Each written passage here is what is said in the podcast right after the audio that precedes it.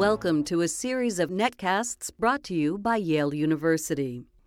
The 2008 Tanner Lectures on Human Values, presented by President Richard C. Levin and Yale's Whitney Humanities Center, feature two lectures by Nobel Prize winning physicist Steven Chu.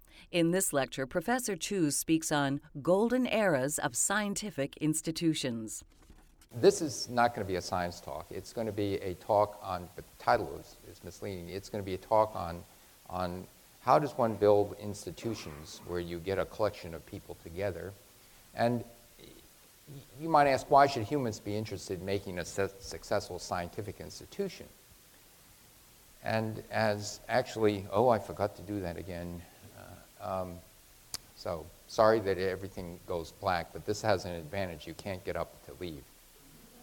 Um, there, there have been uh, great periods of time in the arts, in the sciences, in literature, where a bunch of people get together and egg each other on and spur each other on. And certainly, oops, 1850s and 1860s, um, a group of French impressionists uh, got together and they really worked together, influenced each other, and exhibited together. Now, I should also say this same group, this is 1963 and 1863. Um, see, my, my proofreader, that's my wife, uh, didn't get to it in time. But is there anything else in here? Okay. You know, we're okay now. Save. Sorry. okay. Um, uh, they got together uh, for a number of reasons, but uh, one of them was that uh, uh, they were not accepted in the Salon of the French Academy, and, um, and they were rejected uh, in the acceptance of their paintings. And so, in fact, there was an outcry. There's this famous salon, the, the Fusée, where uh, they showed all the rejects. This is a list of some of the rejects. Um, and in fact, they, they got together and unified uh, their own showings. But the point here is that in sometimes it occurs in arts and literature where it's not a solitary piece of work and, and you can actually benefit. In science, it's, I think it's much more so. The uh, picture of a lone scientist and Einstein going off in some corner and doing something brilliant is not really the true picture. In fact, I have a picture that uh, uh, great writers do go off and do something. It was, it was formed when I was um, a graduate student in part because my thesis advisor, Eugene Cummins, grew up in a very intellectual family. Uh, his mother was a pianist. Actually, his brother-in-law was Bill Bennett here at Yale for many, many years. And, and his father, Eugene Cummins' father, was an editor. And he was an editor. In those days, editors really worked very closely with authors. And Eugene Cummins was named Eugene because his godfather was Eugene O'Neill. And William Faulkner also spent a lot of time in the house. And they both drank a lot. And Cummins would tell me that uh, Faulkner would go there and he'd go up to the third floor and write, always at night. And he had a few, he had a, a pad of paper, a pencil, and a bottle of bourbon. And in the morning, there would be an empty bottle of bourbon, a few pages of paper that he had written on, uh, and, and his father would go through the manuscript and, and make markings and write down how this character wasn't being developed right, now one wasn't, and leave those pieces of paper on the kitchen table with a new bottle of bourbon, and the cycle repeated itself. So, uh, so I guess Faulkner didn't really need a salon, or at least a saloon maybe, but not a salon. Sorry, um, but um, I think scientific progress does uh, really spur ahead when a collection of individuals get together. And we've seen this in the development of quantum mechanics in various places listed here.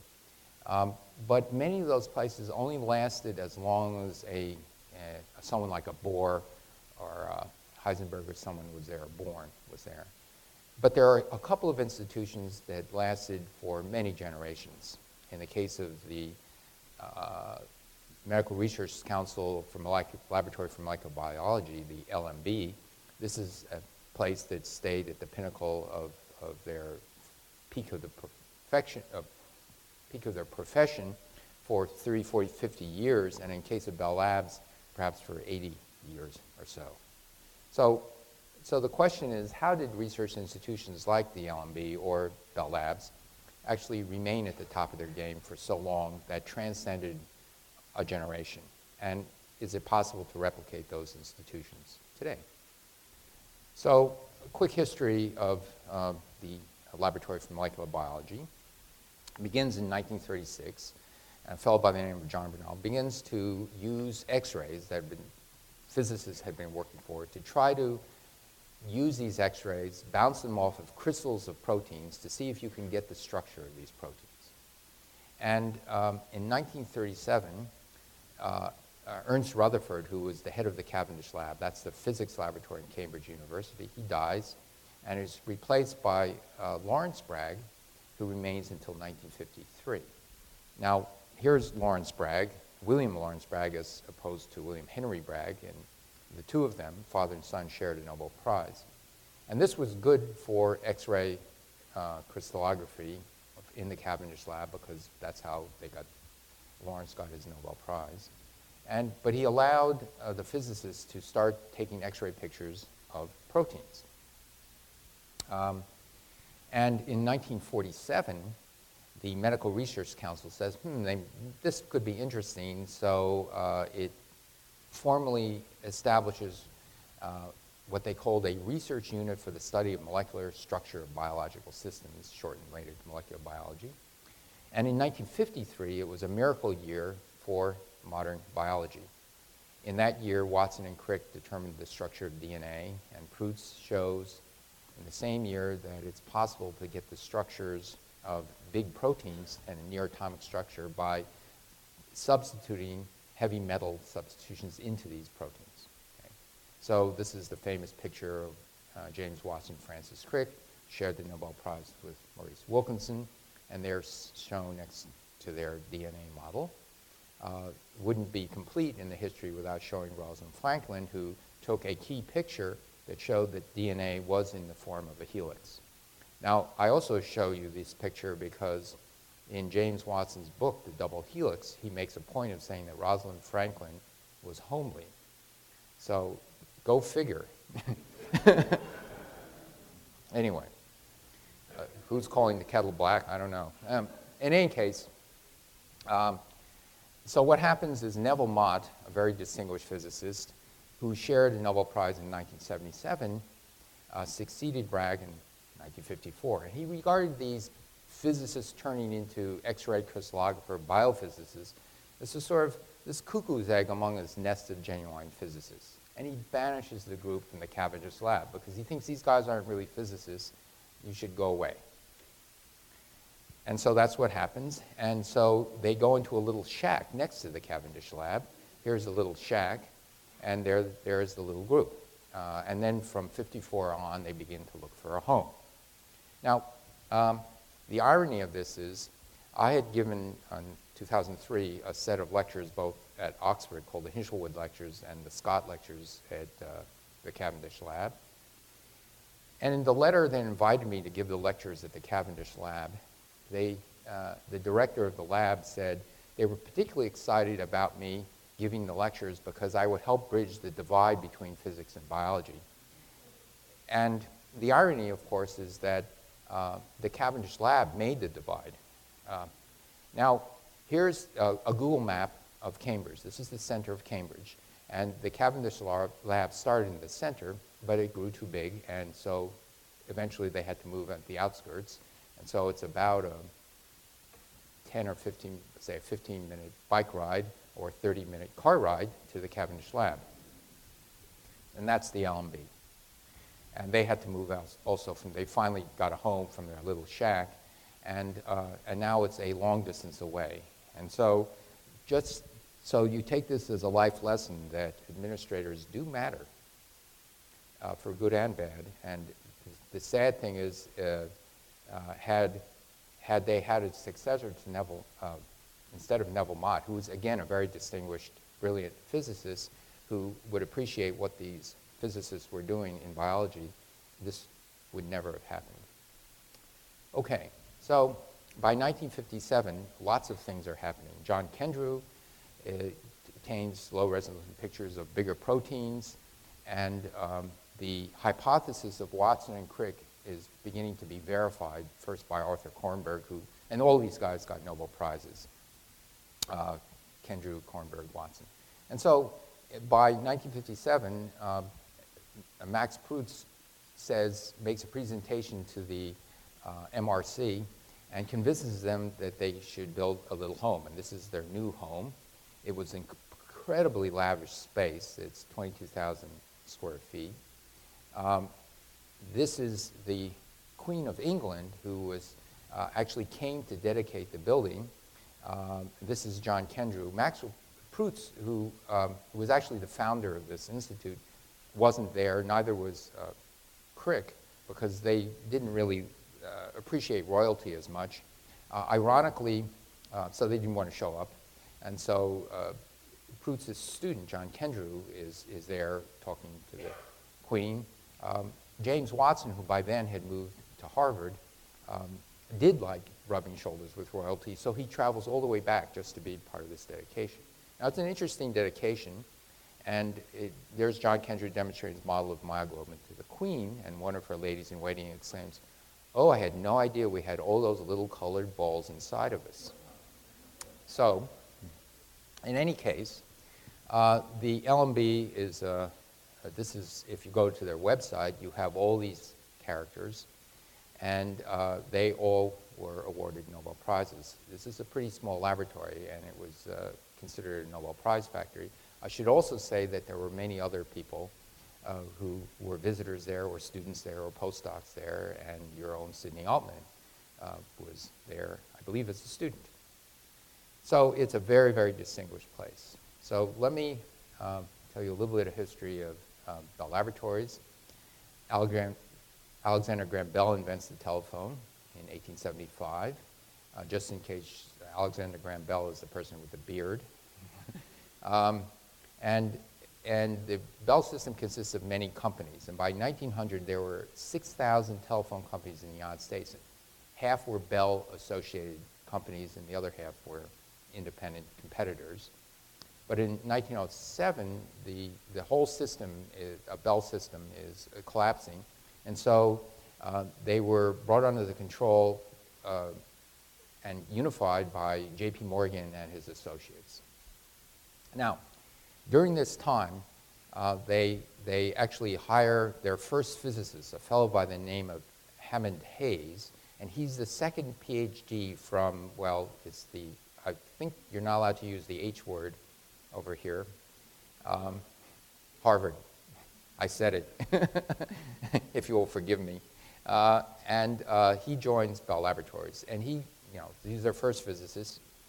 And then he writes to the president of AT&T a couple of years later and says, would they be allowed to study problems which require a solution but are not studied as they will not lead to any direct advantage to ourselves? That's uh, a way of saying, can we work on longer range problems, not something that's immediately good for AT&T?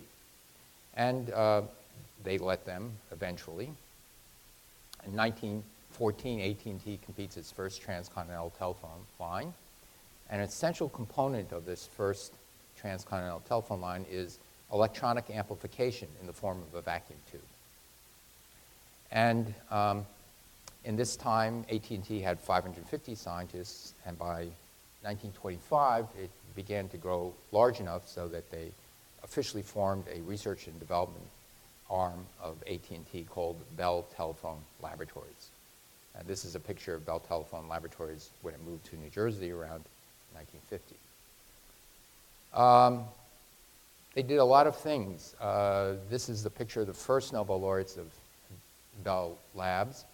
Uh, it was actually an interesting thing. This person was not charged by doing basic research. He came to work on vacuum tubes for the military during the war, the war, World War I.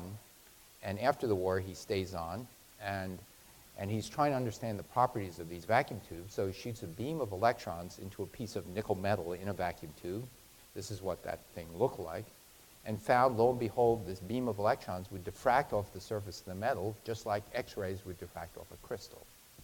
except it was backwards because X-rays were a form of light essentially, and they were waves diffracting off a periodic lattice. All of a sudden, there were electrons, particles diffracting off a lattice and looking like a wave. And uh, so they discovered accidentally that electrons were waves. And that was uh, awarded a Nobel Prize because that was a prediction of quantum mechanics of de Broglie. Bill Shockley joins in 1936 to work with Davisson, who by that time, um, I think by that time he got a Nobel Prize, and he shortly goes off to for work on a newly formed solid state research group. So here's a picture of Shockley, Bardeen, and Brattain. These are the guys who invented the transistor, the, the second set of Nobel Prizes that Bell Labs got. Um, now, for those of you who are humanists, you have to understand Brattain was the experimentalist of the group. Bardeen and Shockley were theoretical physicists. So you can ask, why is Shockley sitting here with his hands on an apparatus? And the answer is very simple. He was the department head. And um, what did they invent? This is the first transistor. It's uh, a picture only a mother can love, um, and it's come a long way. But the invention of this transistor, which was a little skunk works operation at Bell Labs. Most of Bell Laboratories was concentrating on making better vacuum tubes. Because by then, you're putting these vacuum tubes in, in transatlantic cables, and these are $100 million little adventures, and you're not going to dig them up anymore. So it was very important to make these vacuum tubes last one year, two years, six years, and longer. And for those of you in the audience who remember, I remember when I was a kid, the vacuum tubes in our television set wore out after about a year or two. I would have to pop them all out of the TV set, go to the hardware store, test them, find out which ones were weak, and put them back again. The TV would work again. And so Bell Labs wanted something that could last much longer. And so they said, we'll, we'll, we'll invest some time and effort to try to get this to happen. It took nine years for them to develop the transistor. And in the, those nine years and the nine or 10 years afterwards, they actually laid the foundations of most of the entire electronics industry and uh, a, developed a very deep understanding of how electrons move in semiconductors. Um, here are some other Nobel Prizes uh, that are gotten from people at Bell Laboratories. Penzias and Wilson were actually looking at the sensitivity of radio signals that would be bounced from a satellite, back, from a ground station to a satellite back to a ground station, as, because by that time Bell Labs was developing satellite communications. And these guys were working very hard at looking at what the limits were that, but they were very, very good scientists and discovered that if you look at this telescope and point it somewhere, everywhere, not Jupiter, not the sun, but there seemed to be this uniform hiss, this radio noise that was coming from something. They didn't, again, just like uh, Davisson and Germer, they didn't know what it was until later um, they were told this may be the remnant of the Big Bang creation of the universe. And so on and so forth. Uh, Bell Labs has the basic patent on the laser. Art Schawlow and Charlie Townes were the inventors. This is the maser, which is the precursor to the laser of Charlie Townes. This is a much better picture of Charlie Townes than his maser. Now, if you look at this picture, first of all, it somehow got to be gold colored. I don't know how.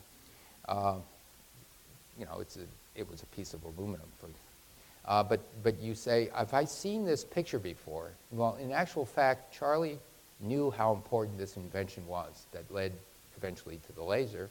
And in fact, here's where you've seen this picture before. Uh, that's the importance of certain scientific advances. When I joined Bell Laboratories in 1978, um, there were a collection of us. There were about 30 of us who were hired within one year or two years of each other.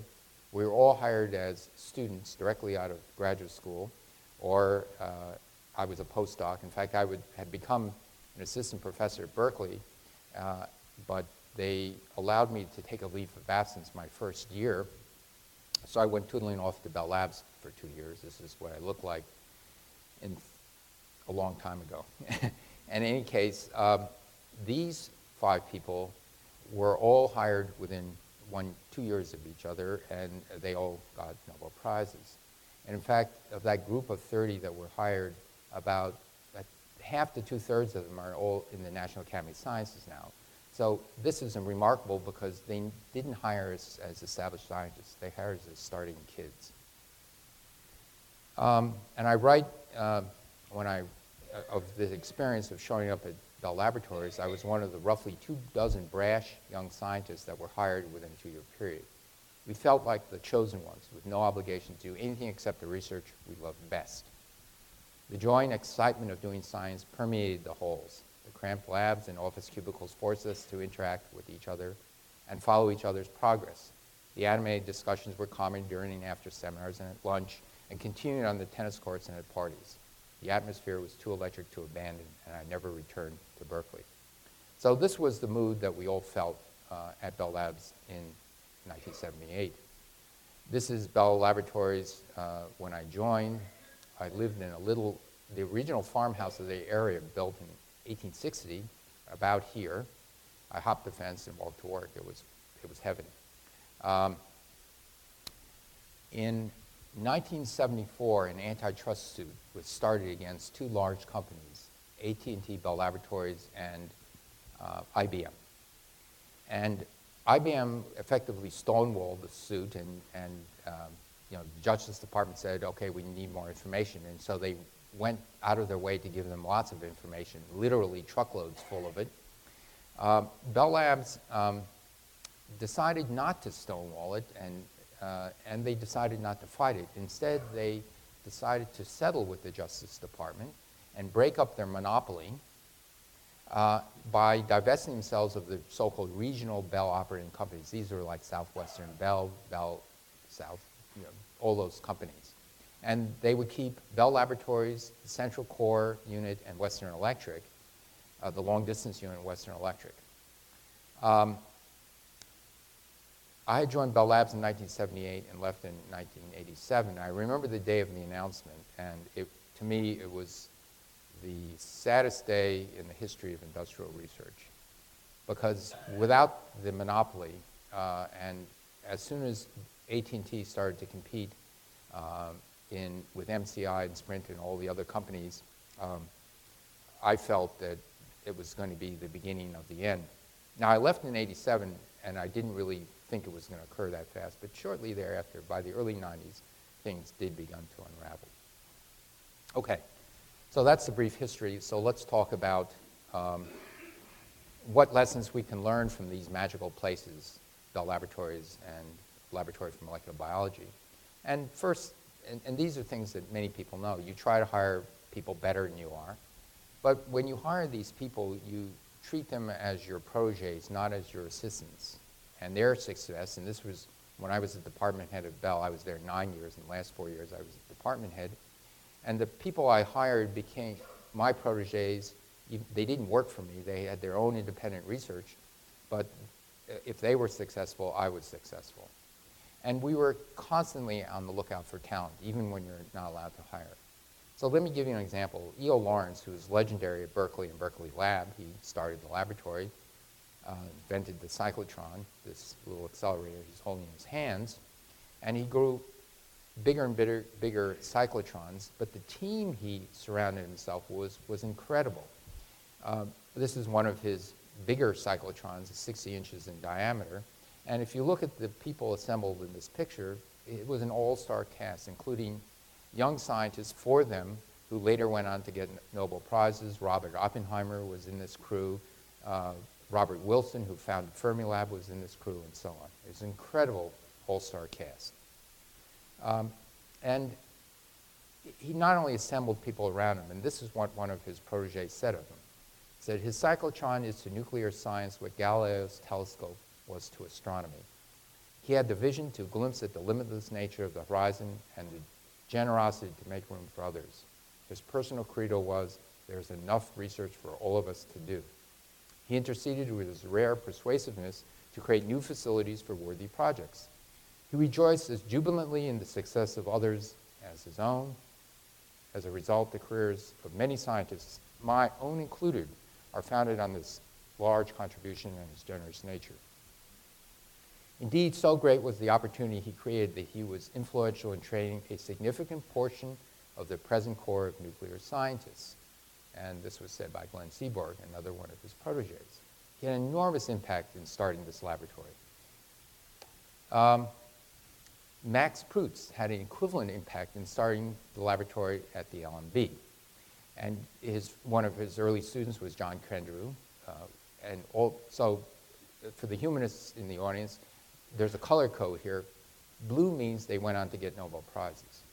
And so Max Perutz assembled uh, with him young Turks, uh, graduate students, postdocs, uh, visitors, uh, and they all joined the laboratory very, very quickly.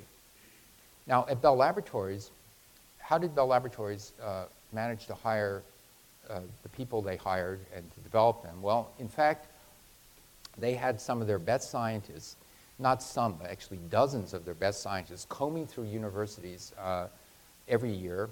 Uh, I was a recruiter for Berkeley uh, when I uh, decided to stay at Bell Laboratories. And twice a year or so, I would go out, and there were about three or four other recruiters at, at Berkeley that would comb around through physics, chemistry uh, departments.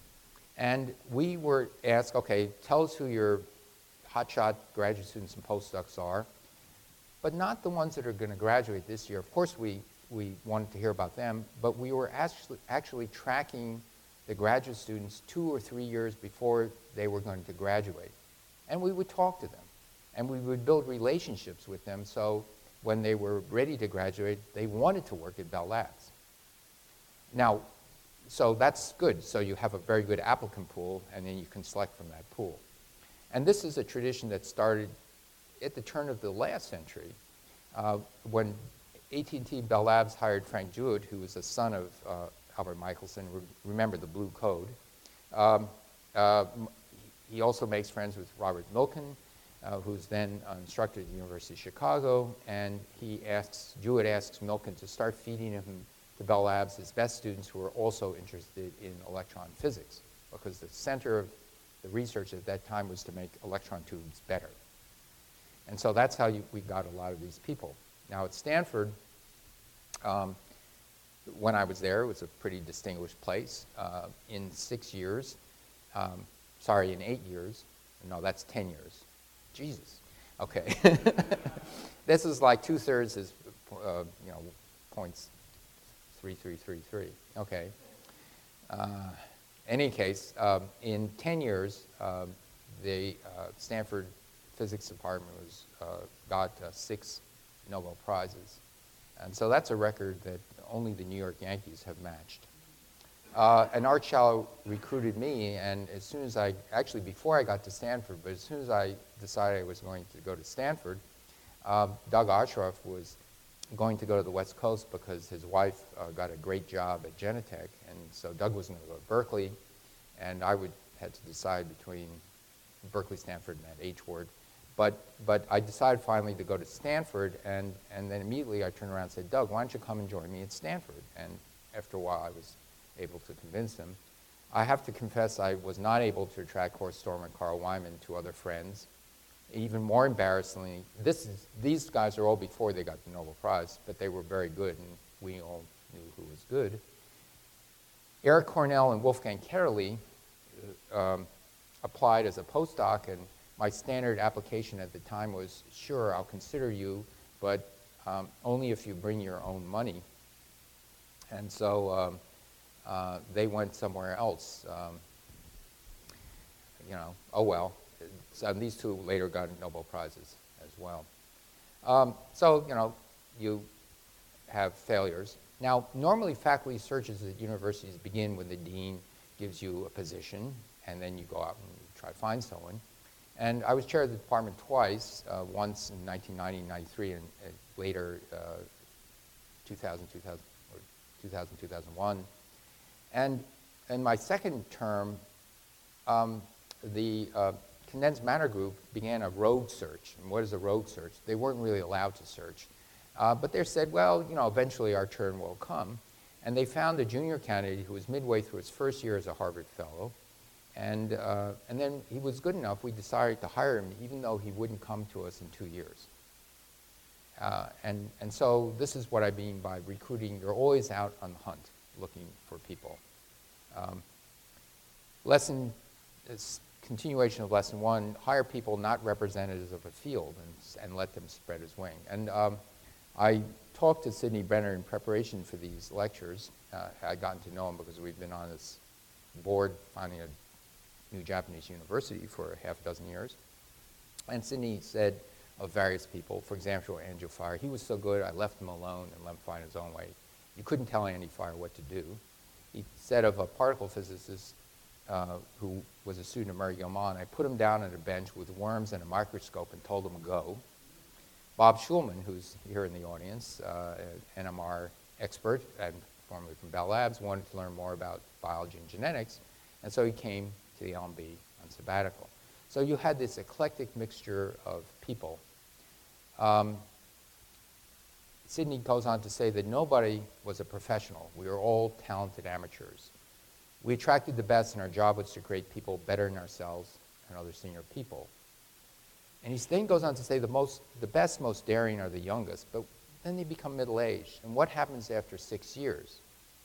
And this is typical Sidney Brenner. Grandparents get along better with grandchildren. So I guess after six years, they become middle aged people, and, then you and, and they don't listen to Sidney as, as, as, uh, as carefully.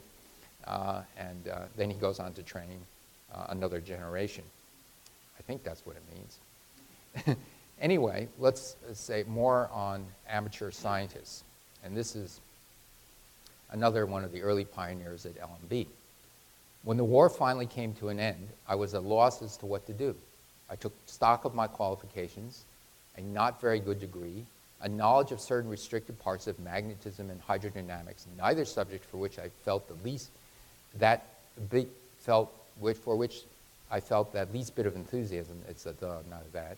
Only gradually did I realize that this lack of qualification could be an advantage.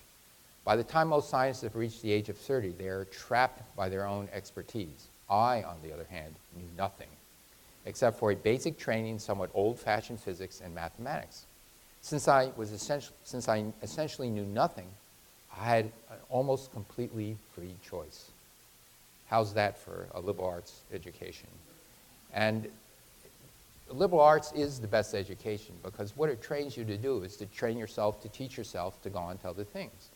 And Francis Crick had this type of education. So great institutions try to instill in their young proteges high self-expectations. Um, it's the self-expectation that keeps you up late at night, working with yourself and others and I again describe, Bell Labs management supplied us with funding, shielded us from extraneous bureaucracy, and urged us not to be satisfied with doing merely good science. My department had told me to spend my first six months in the library when I first arrived at Bell Laboratories and to talk to people before deciding what to do. A year later, during a performance review, he chided me, don't be content with starting anything less than, don't be content with anything less than starting a new field. I responded I'd be more than happy to do that, but needed a hint as to which new field he had in mind. I was a wise guy then. Um, and it, but it was really true. It was actually a bit unnerving um, where people would put this burden on you and said, we don't want you, you know, I sort of had an idea of what I wanted to do. Uh, it was related to high energy physics. They certainly didn't want me to do that. So they were trying desperately to get me interested in condensed matter physics, which I did get interested in. But, um, but this burden of, of, of doing something great, he actually told me, he said, you know, Steve, if you fail at Bell Labs, it will be your fault. he says, you have, you, people at Bell Laboratories have everything. They have the environment, they have the resources, da da da da da. So go for it. You know, it, you know, there's probably better ways of encouraging people. It was a little bit scary. But anyway, but that was the attitude uh, that they expected something of us. And as I said before, the LMB and Bell Labs almost never hired senior scientists, and they preferred to homegrow them, grow them. And uh, uh, it, it, remains, well, there is no Bell Labs today. I don't know about the LMB. Uh, Aaron Klug was a young man, and here's another eclectic um, background. He first wants to go and work uh, the MRC with Perutz and Kendrew, but they were full. And so he wants to work with Lawrence Bragg. uh, on some, you know, order disorder phenomenon, but uh, he had just shut it down. So finally he ends up with, uh, as a student of uh, Hartree, all very, very famous people. This is at the Cambridge lab. And so he works on a problem, a theoretical problem on the cooling of steel. Okay? And again, he says it's very much like Crick. I ended up using numerical methods to solve the partial differential equations for heat flow. I learned a good deal during this time, particularly in computing and solid state physics. But afterwards, his real love is not studying the cooling of steel. Uh, he drifts, in, he goes back, uh, he was interested in biology. He goes back and meets Rosalind Franklin and joins in her structural studies for the tobacco mosaic virus. And by that time, he's a young man, he, they recognize in this guy as truly extraordinary, even though his thesis was um, uh, a pretty dull topic. And he gets recruited to join. Okay, so, so this, this scenario gets played over and over and over again, both at Bell Laboratories and at LMB, that they didn't really care what you did. Even if what you did was outside their real interest, if, if, if they thought you were smart, then they were trying to hire you. And this is something um, that um, uh, doesn't often happen, that departments actually hire to fill a particular subfield. Um, and even, and maybe, maybe one has to go even beyond departments. Okay, another thing is that young scientists need courage. Um, courage to do things that the wise heads think uh, might not work. And Charlie Townes, uh, he's uh, the co-inventor of the laser maser, describes that in the early 50s, he was visited by the chair of the physics Columbia, Columbia Physics Department and I. Rabi, the former chair, both very distinguished physicists, both getting Nobel Prizes. And they told him that he was wasting his time trying to make this funny maser thing and give it up. In those days, the department was block funded. The whole department got a hunk of money, and the chair of the department decided how to parse it out. And um, he didn't listen to them. He said, I'm going to go and do my own thing. He had tenure. But the good thing about this is that Kusch and Rabi still let him continue, even though he, he didn't drop it. This continues actually that many famous physicists didn't believe in what he was doing. And he was, later Charlie recalls that Niels Bohr and um, John von Neumann, after the experiment was working and after it was published, remarked that uh, what he did was impossible. And um, you know, he said, no, no, it, it really worked. And he, Charlie's a very quietly confident person. He said, no, it, it, it's really working. And he said, no, no, no, no, it violates the uncertainty principle. Um, in the case of von Neumann, he comes back in a you know, cocktail party when he's told this, and he comes back 20 minutes later and he says, you're right, it works. Um, anyway, it did work uh, before uh, von Neumann said it worked. Um, Sidney Brenner says in the early days of molecular biology, we were focused on how, how did nature get information uh, out of the gene to make proteins. Uh, this was something he and Crick were really very focused on, and he recalls none of the wise heads believed we could do this. And in my own career, uh, similar things happened. When I moved from Murray Hill to Holmdel, um, I began to talk to Art Ashkin socially, and I moved there in 1983. And I began to realize, you know, the work Art started, and he dreamed about trapping atoms since 1970.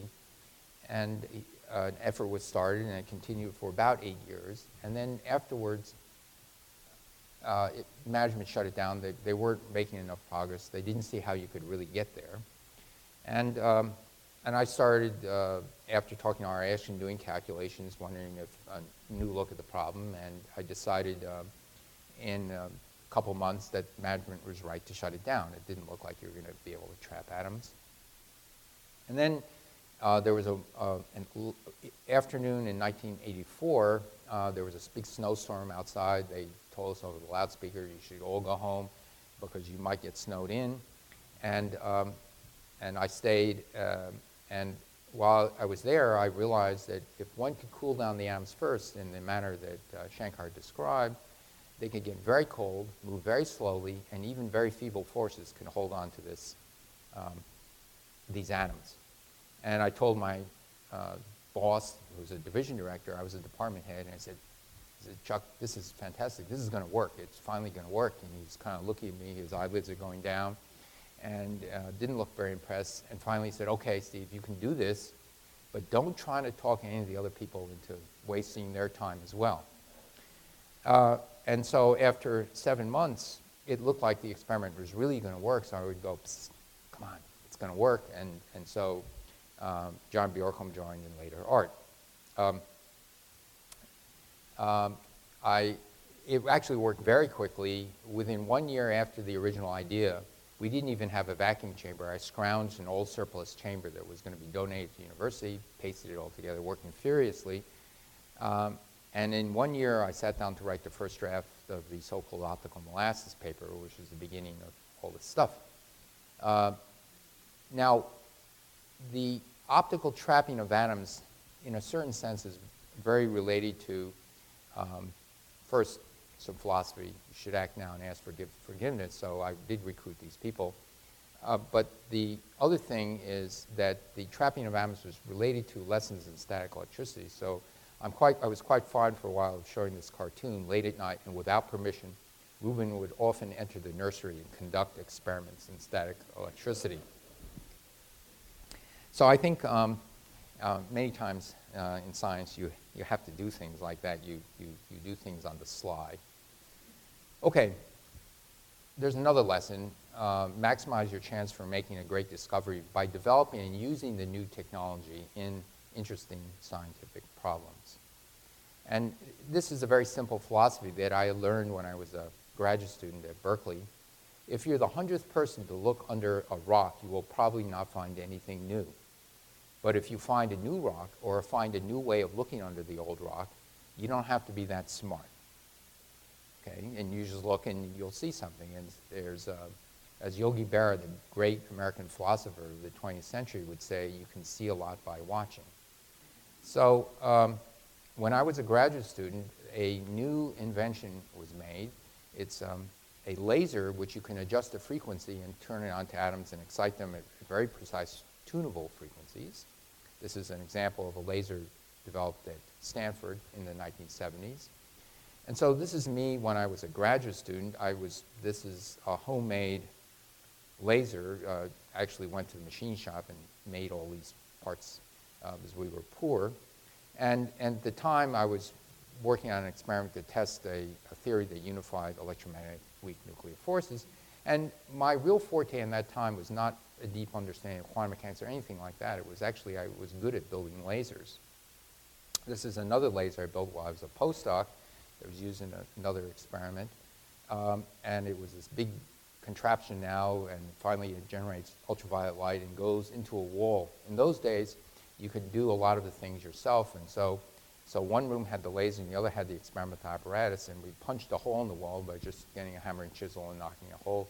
You, you know, safety people would go crazy these days. And, um, and so light would go through here, right in the open mouth. Um, um, my thesis advisor decorated the hole with a, with a cartoon. And so um, by the time I left Berkeley to go to Bell Labs, I knew, I didn't know physics, but I knew how to build dye lasers.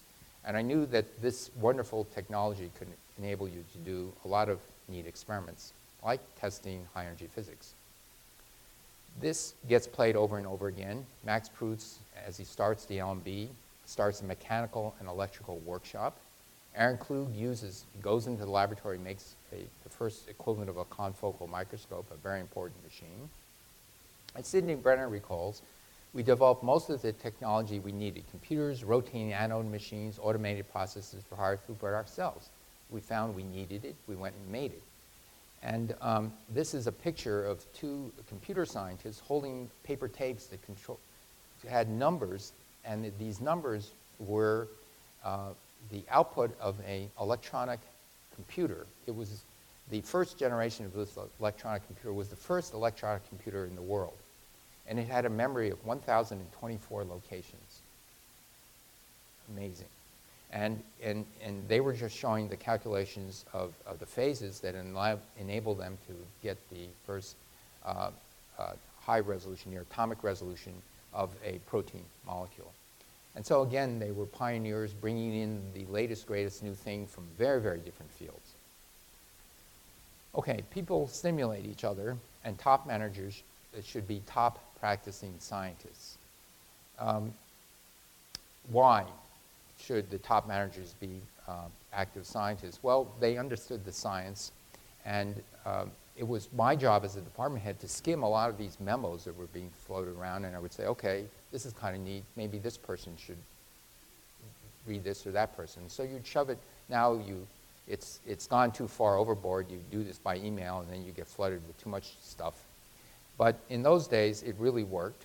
Um, we were encouraged to connect members of our departments and other people's departments. So as managers, we were encouraged to learn as widely about what was going on in the labs as possible so that you could be some sort of glue and say, you know, you should talk to so-and-so over here because uh, they're doing something that um, is directly relevant to what you're doing.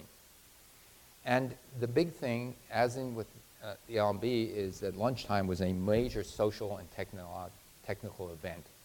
Um, but Murray Hill and Holmdel were in suburbia.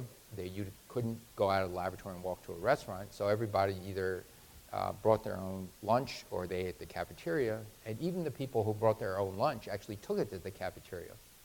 And in the cafeterias, in those days in, in Murray Hill, there were these big round tables that could seat about 10 people. And you sit down and you say, okay, what's new? And you talk about what's new in science, what was happening around. And then people would leave, and then other people would come, and it's much like the colleges at Oxford and Cambridge. And this is a rotating thing, and you could stay as long as you wanted. If you were really busy, you would only stay half an hour. If, if the conversation got really interesting, you would stay an hour, sometimes longer.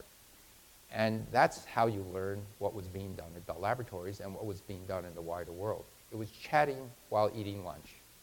And this continued in journal clubs and tea times. Almost the identical thing happens at LMB. Max Perutz writes that experiences taught me in the laboratories often fail because their scientists never talk to each other. Most laboratories hold seminars where the scientists report their own work, but they are often attended only by those scientists, by those scientists' own group. To ensure that everyone is aware of all the work in the lab, Crick instigated an annual week of seminars, which used to be known as Crick Week, to be attended by all members of the laboratory. He used to dominate by his searching questions and sharp comments, and it was a sad day when he left us for the Salk Institute. Luis Alvarez, another dominant intellectual figure, actually assembled uh, this group at night in his home, and he would, like in his in tradition of a salon, actually, like Crick, would, would, would start these conversations. But it was in those settings that um, uh, news traveled and people thought critically about what was going on. Now, Perutz uh, said the research at the LMB was paramount and placed way above disciplinary boundaries and course curricula. And again, uh, he realized that cafeterias were where the action was. And so he put his wife in charge of the cafeteria. And, and, um, and he himself personally invested a lot of time to make sure that people would go there to eat, that there's something that would bring them there. He also insisted that the equipment should be shared rather than be guarded as personal private property. And so media and glassware cleaning service were centralized, all of these things. Radical in those days, more standard today. And when the new building project uh, ran short of funds, he suggested the money could be saved by leaving locks off the doors to symbolize the absence of secrets. When I learned about this, I was thinking of Bell Laboratories, and I couldn't remember which laboratories ever were locked or offices. Now, that was very important because it would be midnight and something would go wrong in the lab, a locking amplifier would, piece of equipment would break. And I would go running around trying to find it, and the ethic at Bell Labs was very clear. If a piece of equipment wasn't plugged into a person's experiment, but was on the shelf, you know, just sitting there, you're allowed to take it. You leave a little note saying, I took your piece of blah, blah, blah, I'm in room so and so, here it is. And that was, you're allowed to do that you know, as long as you had self-identified yourself. And uh, it was amazing. Uh, uh, locks on doors don't allow that. Um, more on organization and management. Uh, Perutz said, I was persuaded by the Medical Research Council to appoint me as chairman of a governing board. They wanted to make him the director. But he said, no, no, I want a governing board, and the governing board was to be made up of Crick, Kendrew, Sanger, and myself, all the Nobel laureates. It's a pretty powerful governing board. The board met only rarely and left me free to pursue my own research. Seeing the chairman standing at the laboratory bench or an x-ray tube rather than sitting at his desk set a good example and raised morale. The board never directed laboratory research, but tried to attract, but tried to attract or to keep talented young people and give them a free hand. My job, says Perutz, was to take an interest in their research and to make sure they had the means to carry it out. So, news travels, and this is becoming a very, very famous organization. And sometime in the, I think it was the, the 60s, um, uh, a delegation from the Soviet Union comes to Cambridge and says, I want to see this famous Institute of Molecular Biology. So, oh, actually, this was before. This was when they were in the hut. And so I took them to our shabby prefabricated hut in front of the university physics department called the Cavendish Laboratory. And they huddled and finally asked me, where do you go to work in winter? uh, they wanted to know how I planned our successful research unit, imagining that I recruited an interdisciplinary team as Noah had chosen the animals for his art, two mathematicians, two physicists, two chemists, two biochemists, and so on, and told them to solve atomic structure of, uh, of living matter. They were disappointed that the unit had grown haphazardly and that I left people to do what happened to interest them. And so again, they didn't hire in subfields. They just hired smart people and said, go. And it, they did have the advantage that they had long-term funding, and Bell Labs had that as well. And long-term funding allows you, or allows the correct scientific leadership to invest in risky outcomes. And John Sulston, another Nobel laureate at LMB, said it took Max Perutz 23 years to solve the structure of hemoglobin at the atomic scale and many chemists and biologists thought he was wasting his time. You didn't and still don't have to justify everything in advance. You were, you were just given the time, a limited amount of space and resources to get on with it. And space in those days and continues to be the highest coin of the realm at LMB. And so Brenner says everybody worked in the lab. Flies, rats, physicists, chemists, all going in the same direction. We were attracted by an extremely talented group of postdocs. Turf was not divided, and they can do what they wanted. All directions came from science. We didn't build machines and wait for people to come. Central important problems was what unifies people from dis different disciplines. And he goes on to talk about improvisation. Because in the early days they were poor. And actually improvisation is, is, is something very nice. When I was a student postdoc, my Eugene Commins' group was was poor. And that picture that um, first laser I showed you was actually, a lot of it was scrounged parts. I would go into the surpluses, uh, equipment places of, of uh, especially the weapons lab, as they had a lot of money, and they threw away a lot of good stuff, um, and build it out of parts like that. And so uh, Brenner says that for cultural prep, just shortly after the war, war, he thought he'd be clever, and he didn't have the resources. You know, you have this warm, gooey stuff of bacteria, and, and you shake it around. And uh, so he talked a company into giving him a washing machine to grow the bacteria, so the washing machine would shake it around. He said it worked for a little while, and then and it just turned bad. for those who know growing bacteria, it doesn't smell so good. And so uh, here's Aaron Klug.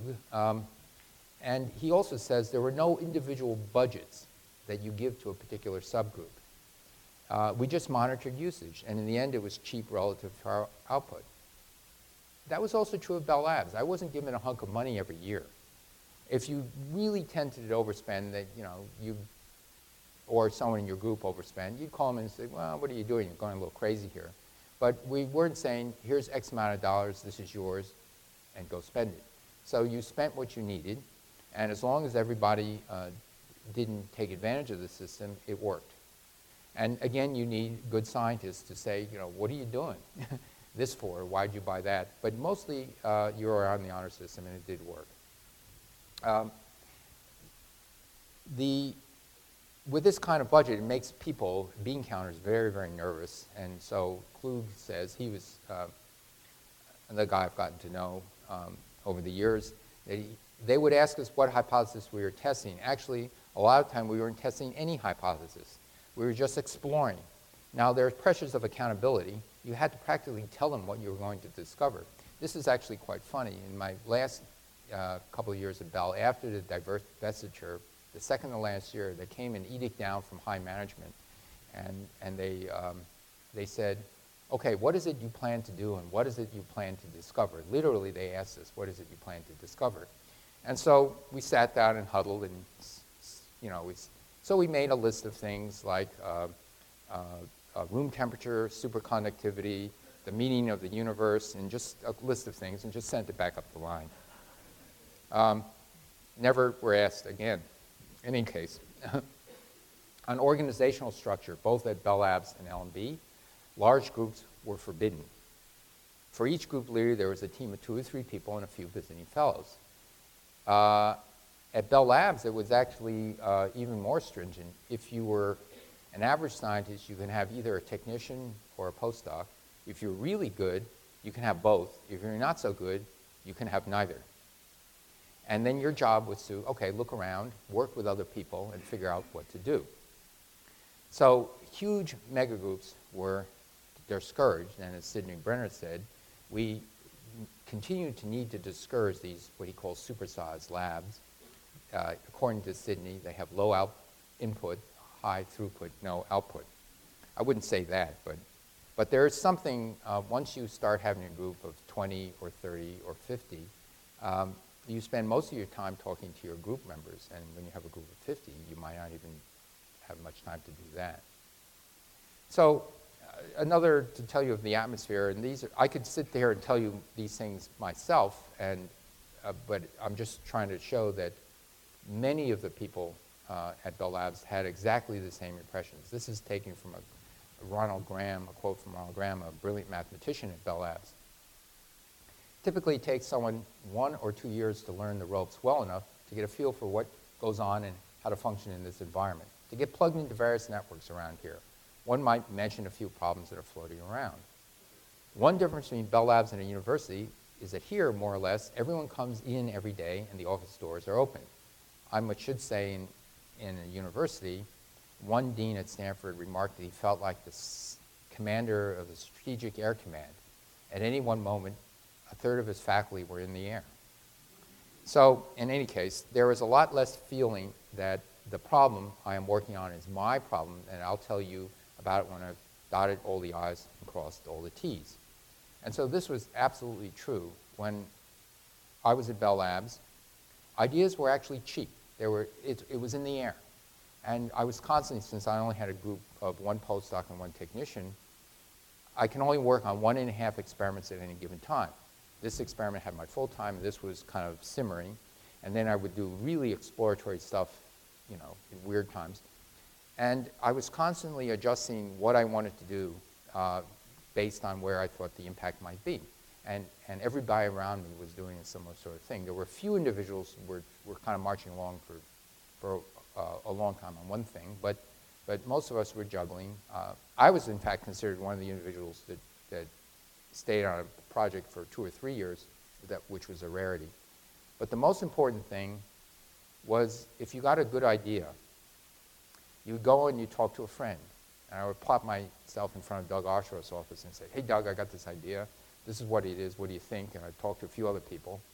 And, and he, you know, sometimes I would get the answer, that's a great idea. It was done five years ago. Most of the time I got the answer, that's a really dumb idea. It's not going to work. This is why it won't work. And once, you know, five out of a 100 times, they might say, hmm, maybe you have something and then you could explore it. And you weren't afraid of getting ripped off. You weren't afraid of, including someone else on, in on the idea at its very, very beginning stages. And when you have an atmosphere like that, tremendous things happen. And that was what we had at Bell. Um, now, when I got to Stanford and I started to go in using the, uh, well, I started going to uh, biology single molecule studies, um, uh, then I, um, I was recruited to, to help start a multidisciplinary thing at uh, University of Chicago in 1997. I, and uh, uh, I decided in the end uh, I uh, couldn't leave for personal reasons. And, but I, I said, well, look, I gathered Lucy Shapiro, Jim Spudich, and Dick Zare, three friends of mine, into my office on a Saturday, and it said, well, look, this is what the University of Chicago is trying to do, but you know, they have to recruit a lot of the pieces, and if you look around Stanford, we have most of these pieces. And so, uh, can we actually get together and do this? Um, so that occurred, that meeting occurred in 1998. We all agreed that this is a good thing. We started writing drafts of a proposal, and within um, a few months, uh, the uh, management, uh, the provost, Condi Rice, and the president, Gerhard Casper, agreed this was a good thing and they were going ahead with it. Then Condi Rice left to join the Bush administration and was replaced by John Hennessy, who found a lot of money and off it was. Uh, uh, so this is the so-called Clark Center, or the BioX Center. And, um, and I was, in preparing these lectures, I looked at back in my old records of these early drafts, and so this is this early draft that I wrote, you know, and the usual sorts of things, the frontiers normally, just of several normally disconnected areas of study are being are converging, and so I listed what we could see, what were some of the goals of what we wanted in biological systems, and maybe this nanoscale in the uh, electronics world can be linked to the nanoscale of the bio world, and this is great. And then I wrote, the call for multidisciplinary research uh, with increased collaborative efforts is becoming popular in Washington. Despite Washington's enthusiasm, it's still a good idea. My uh, friends decided they were going to take that out. so wiser heads prevailed, and so we, so we sent them something not quite as, as um, well, um, irritating.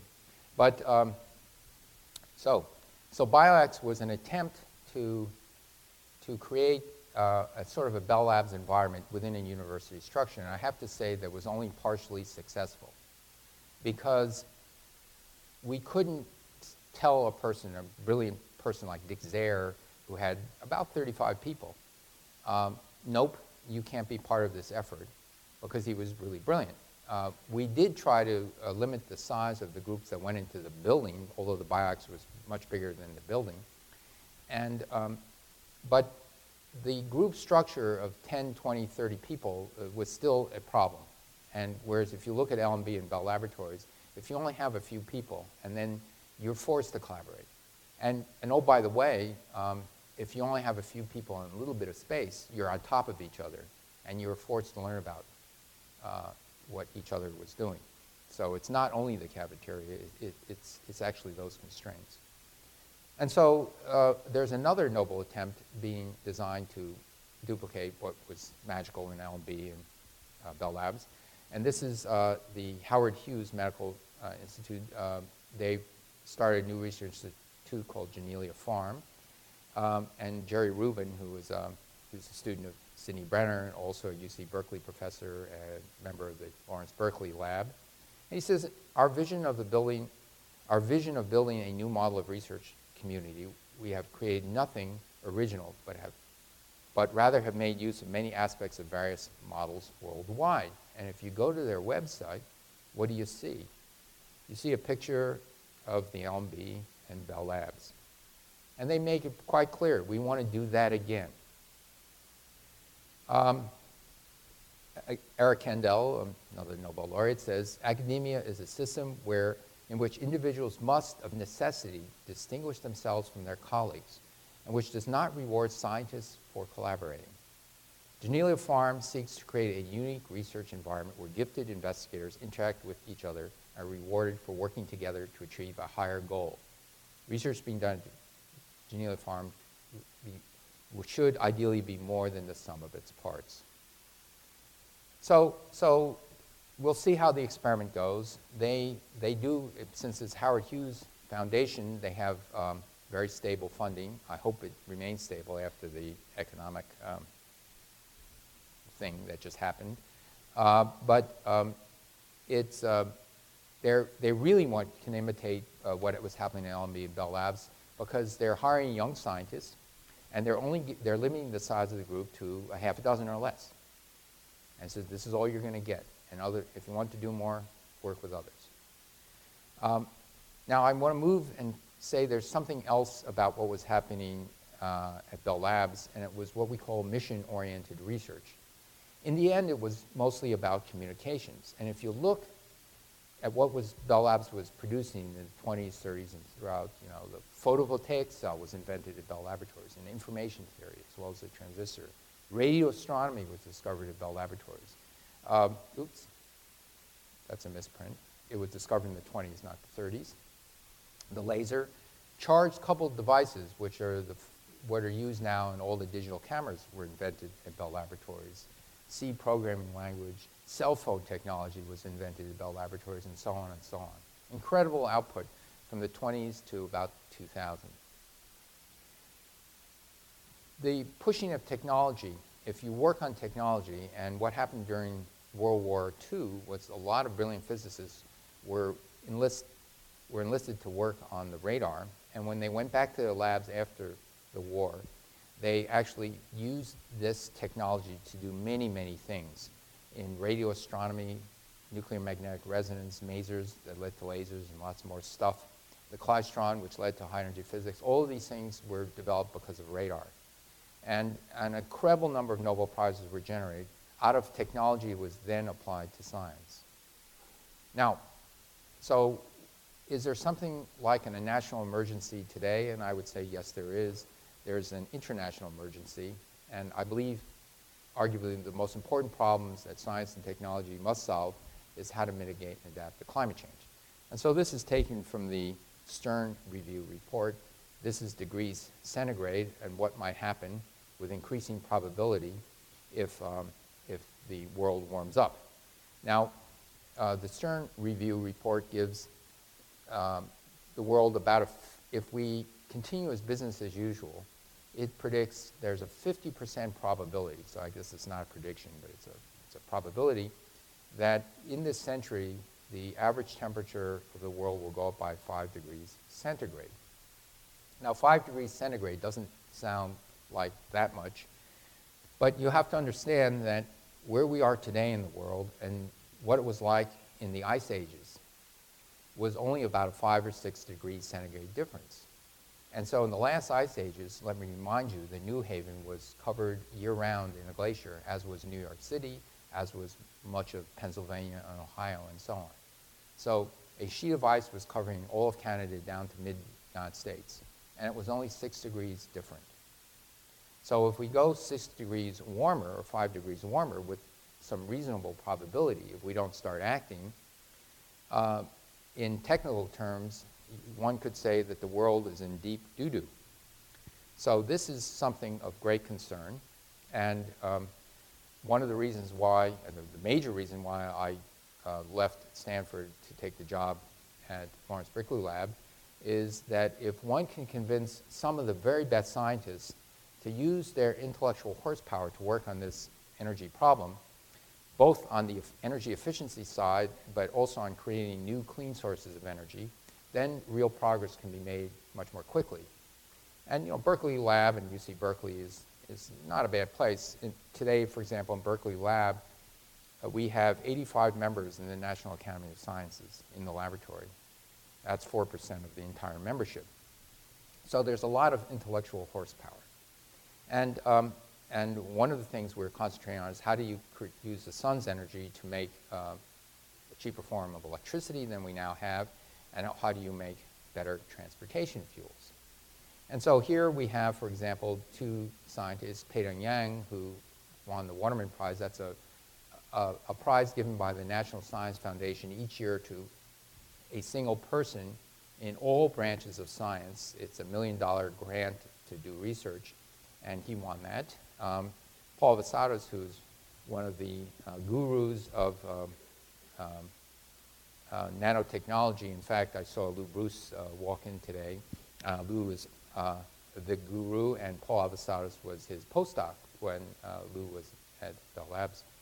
And um, these people are spending much of their effort trying to develop now a very inexpensive photocell, perhaps made using plastic nanotechnology.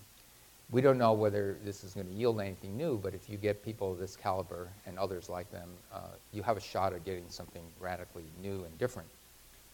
Um, we are also working on biotechnology, and BP um, decided to invest in University of California, Berkeley, Berkeley Lab, and University of Illinois. Uh, and so we have a grant of uh, half a billion dollars for 10 years to develop new forms of biofuels. Um, we also uh, were, LBNL was lead institution in uh, getting a grant from the Department of Energy. This is $25 million a year for five years, but we expect it's going to be renewed. So a similar amount of money, again, for biofuels. What's nice about the BP grant is this is the apportionment, the rough apportionment of the 2008 budget, you know, on, on um, feedstocks and environment. So this is, you know, better plants and fuel production processing. But here, look at this big slice, socioeconomics, maybe one-eighth of the pie. What's socioeconomics? It's the under, how do you understand the social, economic, environmental implications of biofuels so that you do it in a, a sound, environmentally sound way, and so you, you, don't, that the cure is not worse uh, than the disease. And so um, what's nice about this is that BP is allowing virtually all of the work to be openly published. Any graduate students, postdocs, faculty members who work on this, um, uh, will, it will be uh, openly published. It, so BP is going at this with the attitude of a Bell Laboratories. This is a joint bioenergy institute. Uh, it's the same sort of thing. Um, this is called, uh, there's divided uh, divisions. This happens to be called the deconstruction division. I think it means something different at Yale than uh, um, in our institute. And this is how you break down plant material, cell wall material, where most of the dry, the, where most of the energy is. And so this is a picture, a microscopic picture of a cell wall switchgrass. And then you put in some funny so-called ionic liquid where it, and it magically breaks down and after a few hour, hours of soaking in this stuff, these dark strands are the pure sugars, the cellulose and hemicellulose, and all the protective stuff, the molecules of so-called lignin, can be washed away. And so we think this is, would be a, a, a much, much better way of breaking down the plants. Within six months after the start of these institutes, our scientists have trained, I shouldn't say trained, they, they altered the genetic makeup of yeast and bacteria to not, use, normally yeast, you, you feed sugar to yeast and you appeal to a 5,000 year old technology called fermentation, and then the yeast turns the sugar into ethanol, alcohol. And then you separate out the ethanol. And about 5, 8% percentage, the yeast begins to slow down, and about 15% or so ethanol, uh, the alcohol actually kills the yeast. So what we have developed are yeast that can take these simple sugars and generate jet fuel, diesel fuel, and gasoline fuel, and they self-separate from water because oil and water don't mix. Now, it's not commercially viable yet, and so in the next four or five years, we hope to say, okay, how do you get all the energy of the yeast or bacteria to, to take these simple sugars and create the diesel fuel, and it just with the same um, ferocity that yeast generates ethanol. But because this stuff self-separates from water, you can have them and they just generate the stuff and you just skim it off the top. So again, it's, it's encouraging because this actually occurred in the first half year when we started to do the research. So, so there's hope that we can, maybe in five years, generate something that we can begin to test in other, something other than a laboratory condition. In the end, biofuels is not going to be the answer to transportation fuels, especially as China, India, Mexico, and other countries rise in their standard of living. And so here we have um, an example of how humans learn to do something slightly better than nature. This is from a sketchbook of Leonardo da Vinci, studying how birds fly and then he would invent this little contraption. The idea in this little inset is that you put yourself into this thing, you get near a cliff, you jump off the cliff, you wiggle your arms and legs and hope for the best. Um, and so that was the idea in those days. However, the first powered flight was not using muscle power. It was a hybrid solution. It used a gasoline engine. This is the Wright brothers plane. And the reason I'm showing you this picture is the Wright brothers plane, you see the wings are warped. And this warping of the entire wing was something that was thought of, that's what big soaring birds do. They warp their wings, and that's how you control the flight. And the Wright brothers used this. But they used a gasoline engine because they thought it was better than human muscle. There are many other aspects of this plane that kind of followed from birds.